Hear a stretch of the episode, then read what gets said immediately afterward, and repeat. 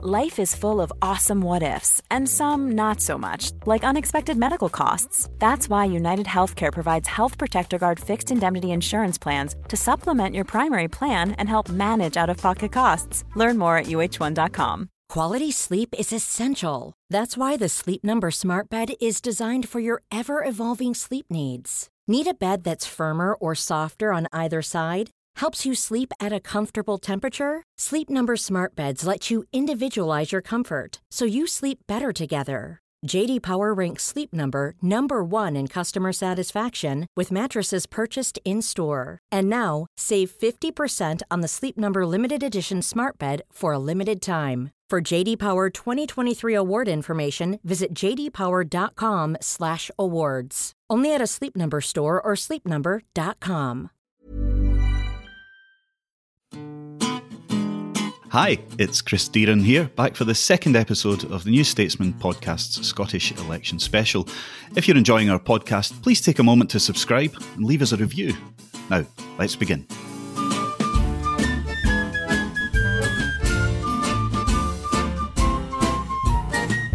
In this episode, we'll be discussing the splits and rows dividing the Yes campaign, and also how Scotland's artistic community, its musicians, novelists, and poets, became so entangled in the push for independence. If you do ask artists for input, you know, you will get slightly maverick kind of characters popping up who won't want to fit into anyone's you know, party. And that's quite good. I, I like that. I think there should be a laugh along the way. We accept that Scotland can detach from the Union. What we don't understand is how does it extricate itself from the welfare state, for example? It's very clear uh, that that case hasn't been built yet. Ricky Ross and Darren McGarvey there, two musicians and activists who have been redoubtable campaigners in the independence movement. They'll be joining me later in the podcast.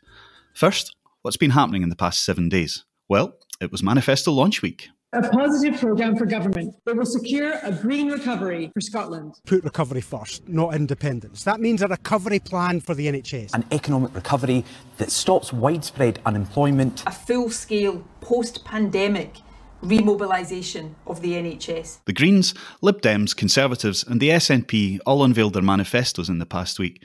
The SNP described its offering as a bold and ambitious policy programme to kickstart and drive recovery, and Nicola Sturgeon as a safe, steady, and experienced hand, making her sound a little like a used car with one careful owner. That thorny issue of the timing of any second independence referendum was addressed too. It would be only when the crisis has passed, but in time then to equip our Parliament with the full powers it needs to drive our long term recovery. So, not now, not ages, sort of after COVID, but not too long after, but definitely soonish, definitely, maybe.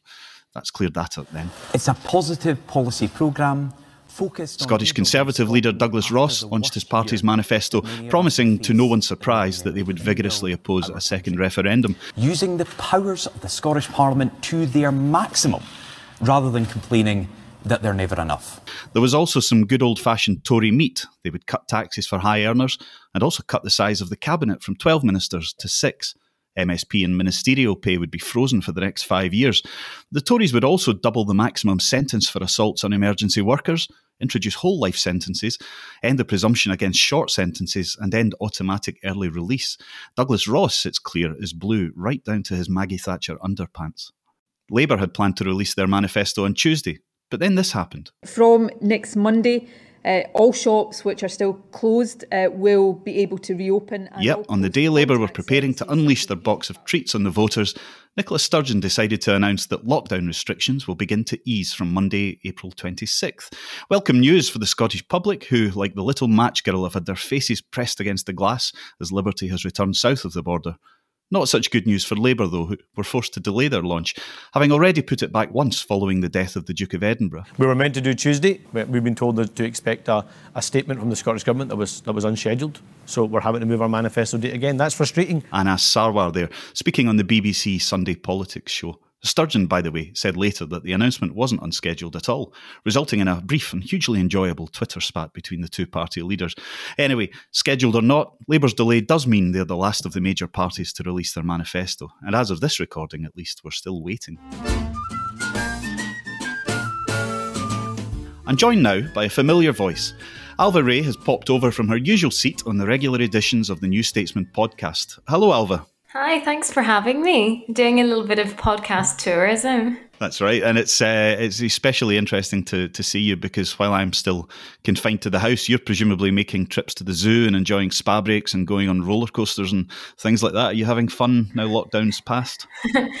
I mean, you'd think so, but the problem with London with outdoor socialising a lot, I'm sorry to say that to Scottish listeners who aren't allowed to do that, but I mean, I think don't be too jealous because actually it's impossible to get a table anywhere unless you were super organized and booked something months ago. So um, I have been enjoying a little bit more freedom and I've been in Parliament quite a bit, as I'm sure we're going to come on to.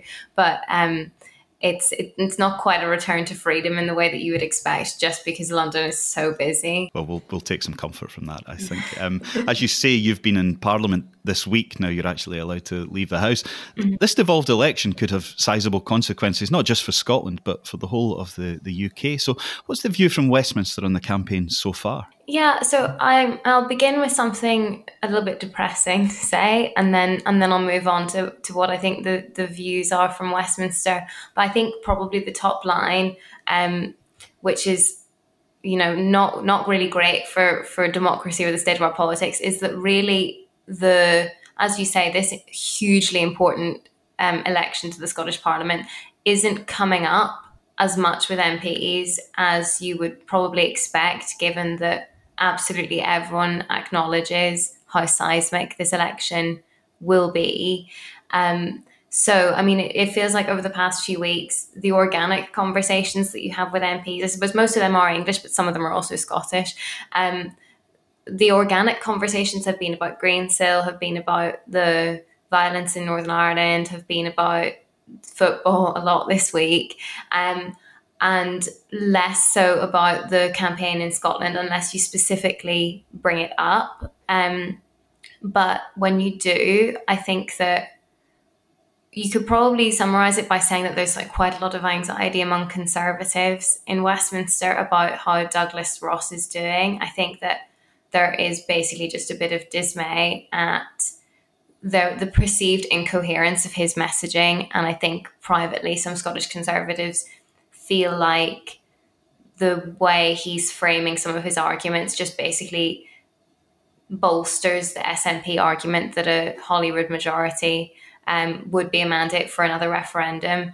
Um, but I think that's all refracted through a very Westminster centric and number 10 centric lens, in that it's viewed really through the power dynamics in Downing Street and tensions within the union unit and um, I think, in particular, tensions between Boris Johnson and Michael Gove. Um, for a long time, it's not really, this will shock absolutely no one listening to this, that I think Scotland is really seen as Boris Johnson's Achilles heel.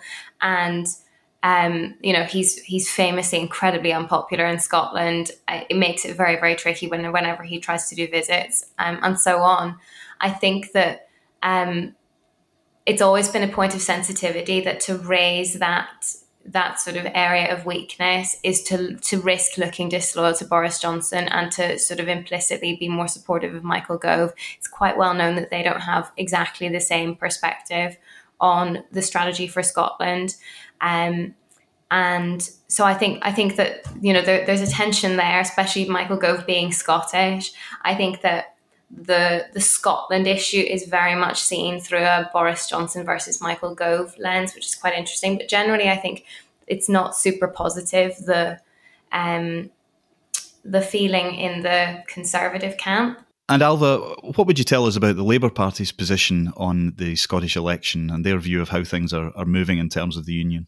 Again, the like the top line is that I'm surprised at how little the Scottish campaign is coming up um, that really the anxieties are around how Keir Starmer's shadow cabinet is getting on, um, you know, how you know briefings against his staff, um, of a sort of there's a mood of discontent a little bit among some members of the shadow cabinet and some MPs with Keir Starmer and his team, um, and so the focus, you know, the anxieties are about Hartlepool or, or the elections in the abstract, and much less about the campaign in Scotland in particular.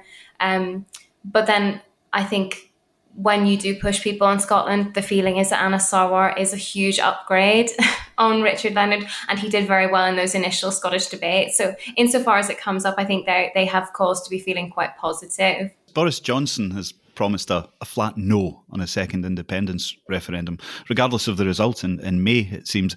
Is there a sense that this position can hold, or that it's more of a, a bargaining chip? Is there a preparation for a almost a constitutional civil war between Scotland and Westminster after the election? Um, I think that I, I have a sense that Scottish Conservatives don't know. um, that I think that there's a real there's a real feeling of of a divide on that issue between Boris Johnson and Michael Gove. And I think that there's just a real will for someone to grip this from the center. And so I, I, I think I kind of couldn't tell you. And it's because I think they don't really know.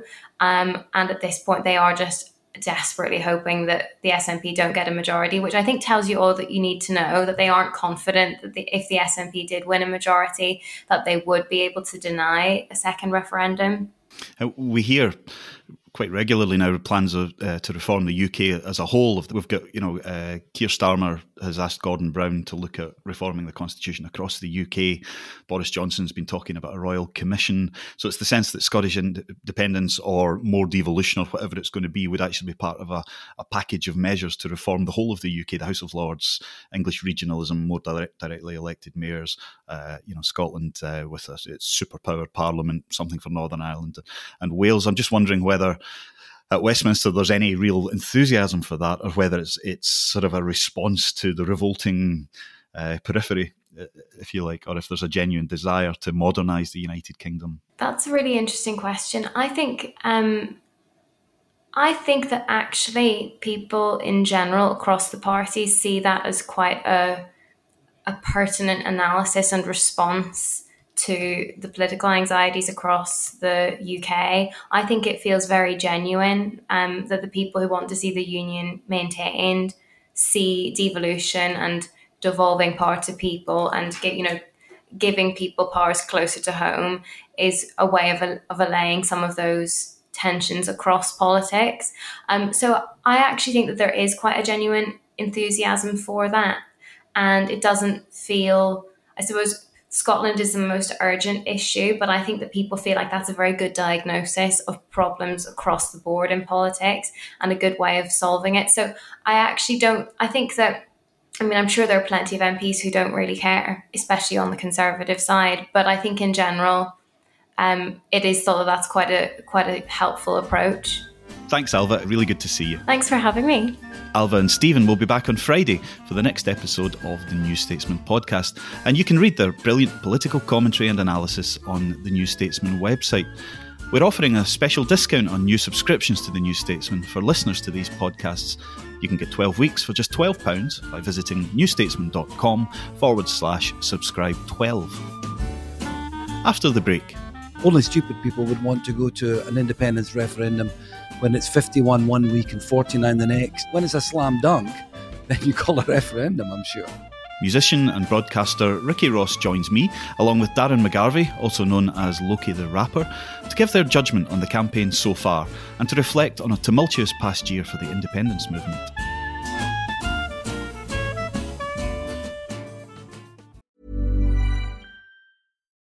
Life is full of what ifs, some awesome, like what if AI could fold your laundry? And some, well, less awesome, like what if you have unexpected medical costs? United Healthcare can help get you covered with Health Protector Guard fixed indemnity insurance plans. They supplement your primary plan to help you manage out of pocket costs. No deductibles, no enrollment periods, and especially no more what ifs. Visit uh1.com to find the Health Protector Guard plan for you.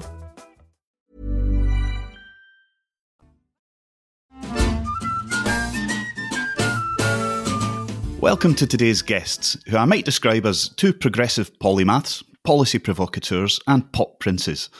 Darren McGarvey is a commentator and author of the excellent book Poverty Safari, which won the 2018 Orwell Award. He also presented the recent BBC Scotland series, Darren McGarvey's Class Wars, which examined how social class shapes our identities and destinies. And speaking of identities, Darren is also a rapper who goes by the name of Loki. Ricky Ross is best known as the lead singer and songwriter of the much loved Deacon Blue, with too many hits under his belt to mention. He presents the show Another Country on BBC Radio Scotland and works with international charities addressing poverty and women's rights, issues like that in Africa. As if that wasn't enough, both Darren and Ricky are activists for Scottish independence, cause that seems to be teeming with Scottish artists, many of whom were heavily involved in the 2014 referendum and remain so today. Uh, welcome, both of you, to the New Statesman podcast. Hi, Chris. Thanks, Chris. Lovely to be here. I'm going to start with you, Darren, you, you established yourself as something of a unique voice when it comes to the political debate in Scotland. And in Poverty Safari, you brought a perspective and insight that had perhaps been missing up, up to that point. We're now into the guts of this election campaign, and I wonder what you think of the place poverty has been given by the political parties. We've obviously been through a year of hardship for many people, if not everyone. Um, but as ever, it, it's those at the wrong end of the economy who tend to, to bear the brunt. So, as we emerge from lockdown, do you have the sense that the politicians have grasped the scale of the challenge or are developing policies that are up to the task? You will expect me to say no in a general sense, and and I, I would say no. However, I do feel uh, Labour appears to be re-energised in some way. Um, you know, Sarwar coming in and really having the benefit of, of a sweet spot opening up in the political landscape as a result of COVID kind of benching the second independence referendum for the next couple of years at least, which means he can afford to soften the rhetoric around independence. And so instead of talking about that, he talks about the old arguments, which I think is one of those kind of tough on crime, tough on the causes of crime sort of phrases that plays quite well to lots of different people. And this has given him a real uh, focus in terms of how he deals with um, political debate because basically the two policies that I associate with Labour are the jobs guarantee for young people and the commitment to ending child poverty. And you know whatever else they've got going on, that's the stuff that's cutting through to me. And I, I, I have a, an appropriate level of consumption of political news. I'm not across everything every single day. I think I'm more representative of an ordinary voter in terms of the, the messaging that I receive and how across everything I am. So, um, whereas the, the, the SNP, they, they uh, not only is the record, you know, up for debate in terms of these issues, but also they seem to be convulsing in political insecurity with this kind of, um, you know, uh, just a Nerf gun firing out universal freebies to everyone. Oh, you you you could do a universal freebie. Pew! There's free dental care. Pew! There's another thing. Uh, there's no kind of overarching vision or or kind of um, there's no principle except maybe just power for power's sake, driving it forward. I know they're in a difficult position, but I think Labour's cutting through. You uh, recently produced a, a, television program on, on class, and it's, it's something of interest to me and something that's always at the centre of discussions about British politics. And I'm interested in what place class has in Scottish politics and wider Scottish life. We, for example, we don't really have the curse of the Etonian born to rule class in Scotland, and indeed, relatively few Scots are educated privately. The Holyrood rings to a variety of accents, and even the leaders of the parties are, are from relatively ordinary beginnings. In what way does class intersect with Scottish life? What, what do we mean when we talk about class in a Scottish context? Well, we could talk about it in the traditional sense in terms of what your relationship is to the means of production. But in politics, we, we can see class uh, expressed as the, the social backgrounds of, of, of most of the people in Parliament. Uh, you know, would would be categorised by media, for example, as ABC One which means that they have a certain disposable income, which means they have certain economic interests. They might own multiple properties, and so while I think that that that we can have shared values across class divides. Um, and I think that we can have a shared vision of a society. I mean, we can all like houses. We can all say, "Well, I really believe in houses." But if you own a house and you make them and you draw an income from renting that house out, and you're someone who rents from a landlord, then you have diametrically opposed economic interests at points. And politics exists primarily to reconcile these uh, conflicts of interest, but that becomes difficult when the political class shares the same economic interests as uh, you know very privileged uh, sections of the population. Mm. And Ricky, you have been campaigning on, on poverty both here and overseas for, for many years. What what's your insight into twenty years of devolution and, and the way our political classes have uh, targeted the, some of the real deep seated problems in Scottish society, which the Parliament, in a sense, was set up to give a stronger focus on? Yeah, Scottish devolution is, is a bit hard to quantify, Chris, because it's only been twenty years, and I think twenty years is a short time in terms of other parliaments across the world. So I think that's that's one of these ones that's almost impossible. What interests me is the fact that you know things that I have been interested and involved in. Um, you mentioned you know poverty. Clearly, I'm not someone that's lived in poverty, but interestingly enough, in the last few years, been involved in the Poverty Truth Commission here, which is is a really interesting group of people who try and bring other people in from different parts of society to to explain what it feels like. Uh, and one of the things that also happens, I think, has interested me over the last few years has been uh, prisons, going into prisons, for example, doing doing gigs, uh, visiting people, people knowing people in in, in prisons. Um, doing a documentary a few years ago about the chances of people actually re- being rehabilitated. Now, none of these things, these things don't get talked about during elections at all. No one really wants to touch them, and yet people get up in arms about crime, punishment, and crime. You do hear talk in between elections of people saying, no, no, there's far too many people in jail. But really, there's been, there'll never be any concern for these things.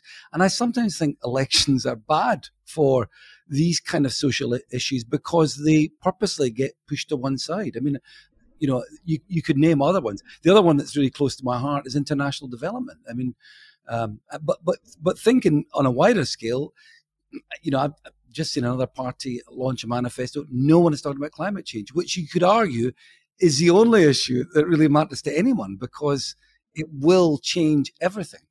And it, it does seem that climate change uh, uh, and, and many other issues are, are sort of at the heart of much of the independence conversation these days. It's about what Scotland could do if it was outside the, the control of, of the Westminster Parliament, however, whatever position people want to, to take on that. There is a sense that independence would allow us to tackle poverty, to tackle the criminal justice system, to tackle climate change in the way we would if only we didn't have Westminster holding us back. But but to be fair, a lot of that stuff could have been managed over the last 20 years, perhaps more aggressively than, than, it, than it has been. So, how does that fit into your view of the case for independence? Well, I think the case for independence really comes down to what is second choice and what's not first choice for me. What's proved not to be first choice at the moment is the Westminster system. And, you know, the other issue that is clearly going to be a big factor in this issue. is what's going on at the moment. I mean, I think there's seven different inquiries going on into, into corruption in the Westminster system. And I was thinking back to the last time the Tories were, were really in power, it was the same narrative. It was the same stuff going on. And you think, how many times can this go on? Someone made the point on Twitter the other day that, you know, we do have scandals. We do have uh, financial scandals. We do have politicians come completely off the rails here but they're almost as nothing as the scale of what's going on. And I think that, you know, as someone who's lived under, uh, uh lived a long time, uh, I'm pretty old, uh, and, you know, a long time under Westminster rule, I really can't see the attraction in it. And, and I think at a time like this, when you're seeing the levels of uh, potential corruption, certainly until, I mean, I say potential because there's not been a, a full inquiry, but it just looks really bad. And I think that, you know, I still think who would want to to live under that system when when there seems to be a way out of that, but no way out of the other system. That's what I that's what I find uh, astonishing. There doesn't seem to be a very clear cut way of of getting rid of Westminster government with all the horrible thing of first past the post politics, all that kind of stuff as well. Uh, and I think that's why people think, well, a fresh start, a smaller country, a, chance to actually do things quickly, uh, democratically, is still attractive. Albeit, I take your point, which is that some of these things could have been happening. Hmm. And and Darren, the um, the polls suggest that the SNP and or the Greens and or Alba are on course for a majority, an overall majority at, at Holyrood, which uh, they will take as a, a mandate to uh, hold a second independence referendum.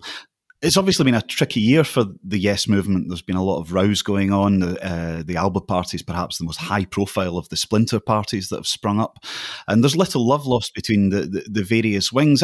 How does that, that affect your view of the campaign for independence, your um, desire to, to, to, be active in the movement, your, your uh, belief in the saleability of the, the product, if you like? My view, and I have been articulating this since after the referendum, and and haven't won a popularity contest yet within the Yes movement for it.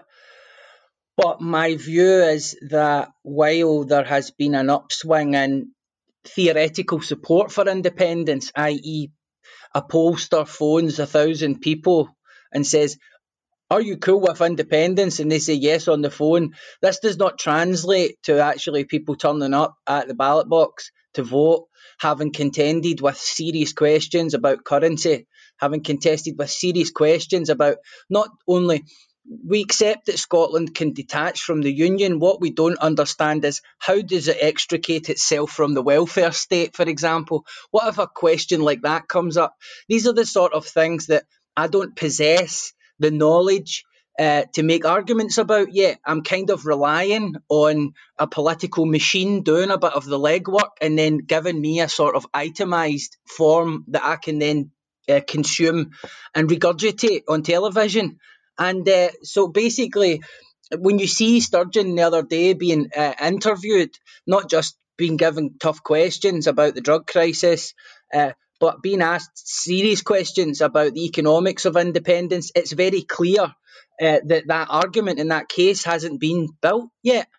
So, how do you have a referendum?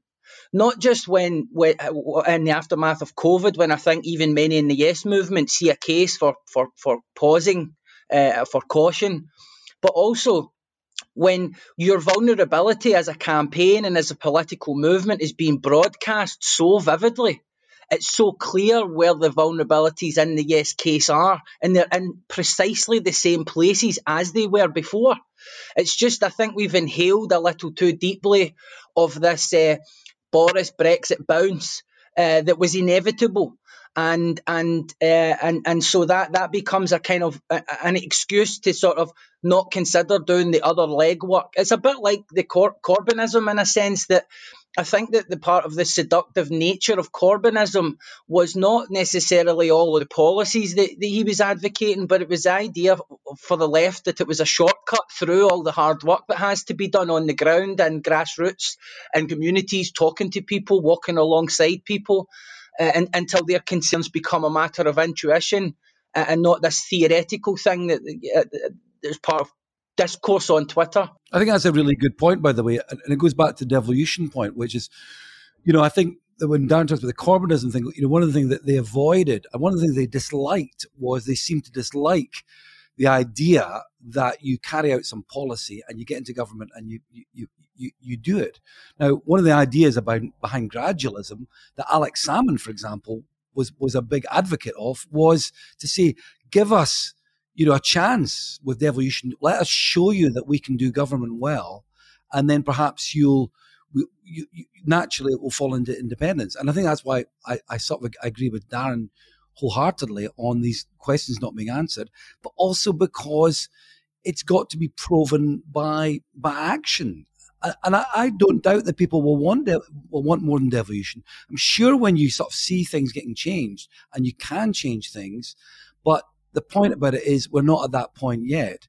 And of course, only stupid people would want to go to an independence referendum when it's 51 one week and 49 the next and even 53 you know the point about it is when it's a when it's a slam dunk then you call a referendum i'm sure and of course we we um, we haven't been closer to, to that slam dunk than we have been in the past maybe seven or eight months, where we had polls consistently around 55 as high as 58%. And this kind of predated the, the, the culmination of the Salmond affair and the inquiry, the rest of it, and, and the, the, setting up of Alba.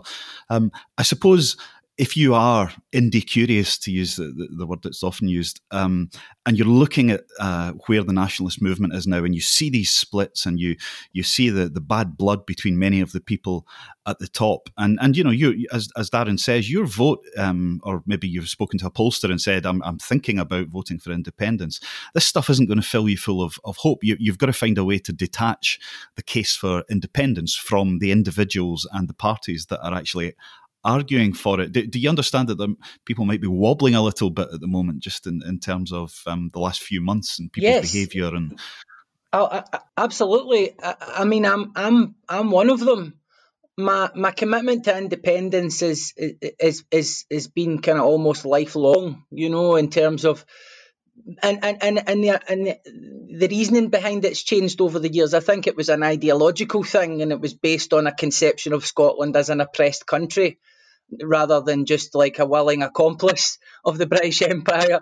Um, and, and, so you know you, you, come to you come to the arguments with a bit more maturity. It's also been informed by spending time with people who voted no and actually listening to them and speaking to them. Um, and and so I don't get a sense in my travels around the country at various points in communities talking to people either that there is a big movement in communities for independence right now or, or, or that even if there was, that that goes anywhere beyond the discussion that exists primarily on social media currently.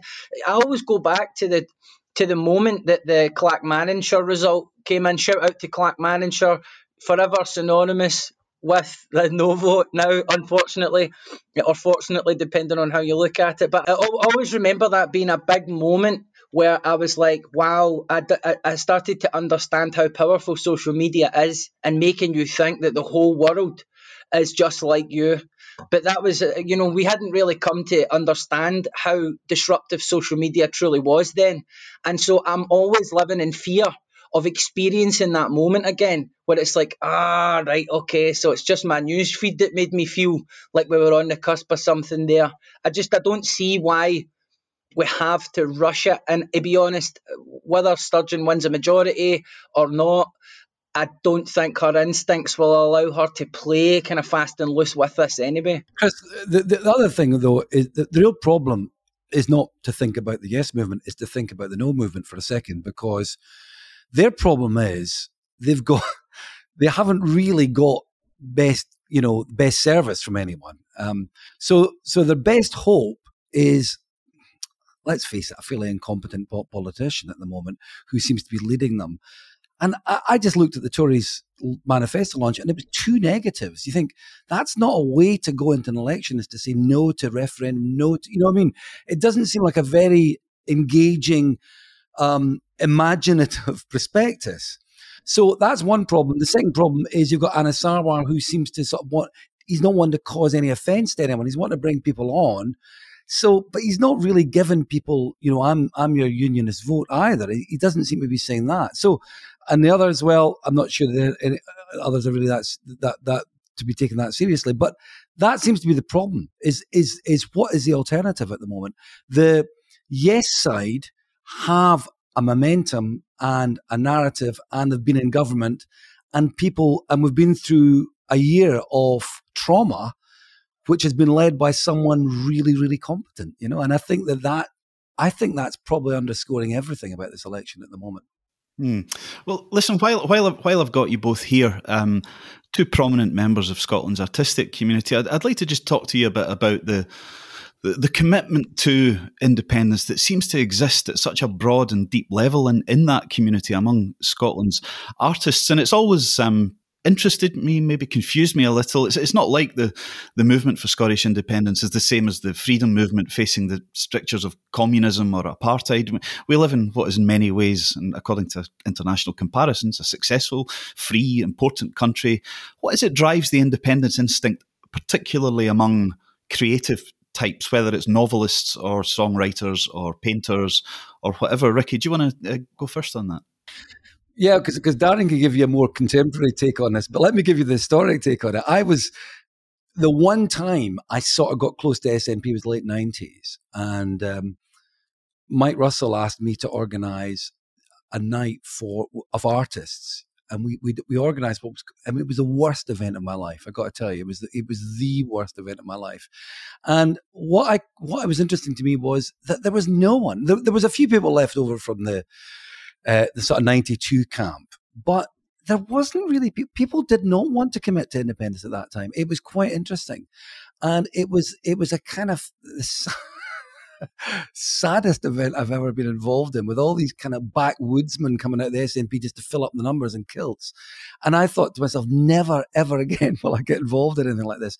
But what was apparent at that time was that the lack of of of anyone in in lots of people in the arts movement just being very, very wary of the independence debate. And then suddenly, over the course of the next 10, 15 years, that went just completely opposite way around. You're right. I mean, you can, it's hard finding people who are who are off. Um, and people sometimes keep their head down who are, mm-hmm. who are not. Who are I know, not, yes. few, I know what yeah, Darren yeah. would say about that. Yeah, there is a. That I think that there are many different levels to it as well because you have a lot of young young people who, because maybe they don't necessarily have a great deal of, of responsibility yet, and nor should they, um, they're, they're exploring their creativity, they're exploring their more kind of adventurous impulses, and and so there's naturally a political expression of that. You see, obviously, that as people get older, they may, may develop more conservative impulses once they have something to conserve, and and so it just it although I do, I do, I, do urge caution in terms of essentializing the arts as as as, as a sort of uh, pro indie thing. I think uh, as well as it being predominantly pro indie, I think there's a real danger that some artists, younger artists, were kind of uh, subsumed by the Scottish National Party at the referendum. I remember National Collective and getting into big ding dongs with them on Twitter because I was like, hang on a minute, I thought this was about being troublemakers. You know, and then and then suddenly it's like, all right, it's it, we're, we're only to make trouble for certain people. I get it, okay. And I was really dead against that. You know, I was dead against that. So I think there's a danger, and then also there's a self interest sometimes subconsciously. I think as well where you know regional artists um, think that they might stand a better chance of of being a bigger fish in a smaller pond. And I think that that's a, a valid kind of uh, reading of, of, of, of your own interests as an artist. It can be difficult if you don't get a break um, at the level of the UK to do anything but kind of be parked in a sort of sometimes quite inward looking Scottish cultural uh, discussion and uh, and so you know a lot of people might think well you know I might have a better chance to make an impact if I'm not being uh, written off by London executives or London music industry people or whatever. Yeah, I think that's a really good point Dan makes as well because you know I think as Dan said earlier on, it's very difficult for us to argue economics and so on and so forth about policy. But I've always been able to feel I could make a case for independence via music, broadcasting, things that I know about that I've felt really wrongly not treated, but you know, I mean, I, I feel that we we don't get a fair shake uh, when, when, it comes to, to a lot of these things, and and not just for reasons that Dan said, you know, we could be bigger fish in a smaller pond. Not that reason at all, but just the basic the basics of decision making, where decisions made, where power is based, and that's got huge huge impact on how things are commissioned, how things are broadcast, how things get released, you know, by you know by records. So there's lots to be, you know, I still think there's a very good argument to be made by anyone who's involved in any aspect of life about the things they know about about independence. Not not try and imagine things that you know. I'm going to leave economics to people, but I, I, still feel in my sphere I can argue. I can make that argument. Yeah. I, I wonder whether there's a danger though that at some point the politics overwhelms the art. Um, I remember in 2014, after the no vote, Alan Warner, who's a brilliant novelist, gave an interview or a statement or something like that, which he effectively said that the Scottish voters had betrayed its artistic community by voting no when they wanted them to, to vote yes, and just thinking, what what are you t- talking about? And you know, it's, it's, that sense that you it's a bit like red wedge that you get so involved that actually it starts to affect yeah. the legitimacy of art for art's sake. Oh, absolutely. I, I mean, as an, an artist, a writer, a commentator now, doing bloody God knows everything now and uh, I can I, I only speak for myself, but you know sometimes uh, me removing my head from my own backside requires a surgical procedure. You know, like you can you can sort of get a bit too involved in how you think and feel when talking to people who agree with you, and so it's a sort of constant process of ego inflation and then ego deflation. And I think sometimes artists might speak uh, publicly about things when they're in that process of inflation, and and not necessarily everything that comes out of their mouth should be taken with anything but a, a, a grain of salt. Yeah, but I, th- I mean, I, remember that argument. I mean, was it? I think it was actually basically Muriel Gray, eh, and who's gone sort of full circle on these things. Way back and after the '92 election, you know, people were too scared, so you know, almost sack the electorate kind of thing, you know. And it was like Jim Sillars, I'm going to take a big huff. Eh, eh, that's that's just, I mean, that's just stupidity. But the thing is, if you know, if as I think Darren mentioned this as well, if you if you do ask artists, and I've I've I've found this out well years ago in Artists for Independence, if you do ask them for their input, you'll get some crazy kind of responses. You know, you will get slightly maverick kind of characters popping up who won't want to fit into anyone's you know party, and that's quite good. I, I like that. I think there should be a laugh along the way, and it's good that we don't get you know overtaken by politics. So I think the art, the, the thing about artists is is they are quite unpredictable, and that's that's what keeps the whole thing kind of quite interesting for me. Okay. Well, well, we'll have to draw a line under uh, this today. Sadly, I could carry on for some time. Uh, one last question for you both, and I just want a number from you both. What year will the next independence referendum be held in, Ricky? I, I, I really, really hope it won't be this year. Um, I would love to think it would be next year because that would mean, for me, we would be back to life as we knew it in the sense that people could gather in rooms. Because I think there'd be something really healthy about being in town halls and doing all that kind of stuff. So I think that would be great. So if it was held next year, I would be very happy with that. Um, but I would only be happy with it if there was that very strong 60% and moving upwards kind of Yeah. number. Darren? I, I, would- I would say 2023, and it's really just at, at the minimum. And the reason for that is that we have been largely insulated from the economic impacts of what has gone on in the last 12 months. And once the the, va- the vaccines begin to take effect and we return to some kind of normality, then we're going to have another big debate about how does it all get paid for.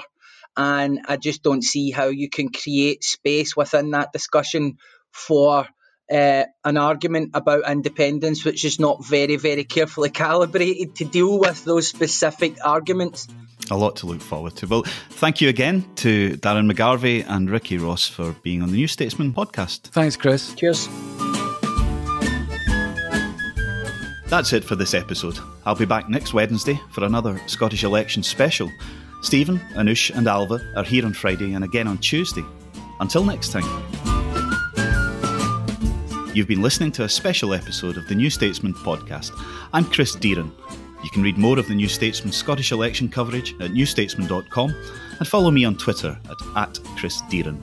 This podcast was produced by Chris Stone and our music is Devil with the Devil, licensed under Creative Commons.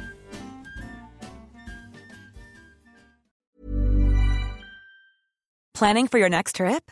Elevate your travel style with Quince. Quince has all the jet setting essentials you'll want for your next getaway, like European linen, premium luggage options, buttery soft Italian leather bags, and so much more. And is all priced at 50 to 80% less than similar brands. Plus, Quince only works with factories that use safe and ethical manufacturing practices. Pack your bags with high-quality essentials you'll be wearing for vacations to come with Quince. Go to quince.com slash pack for free shipping and 365-day returns.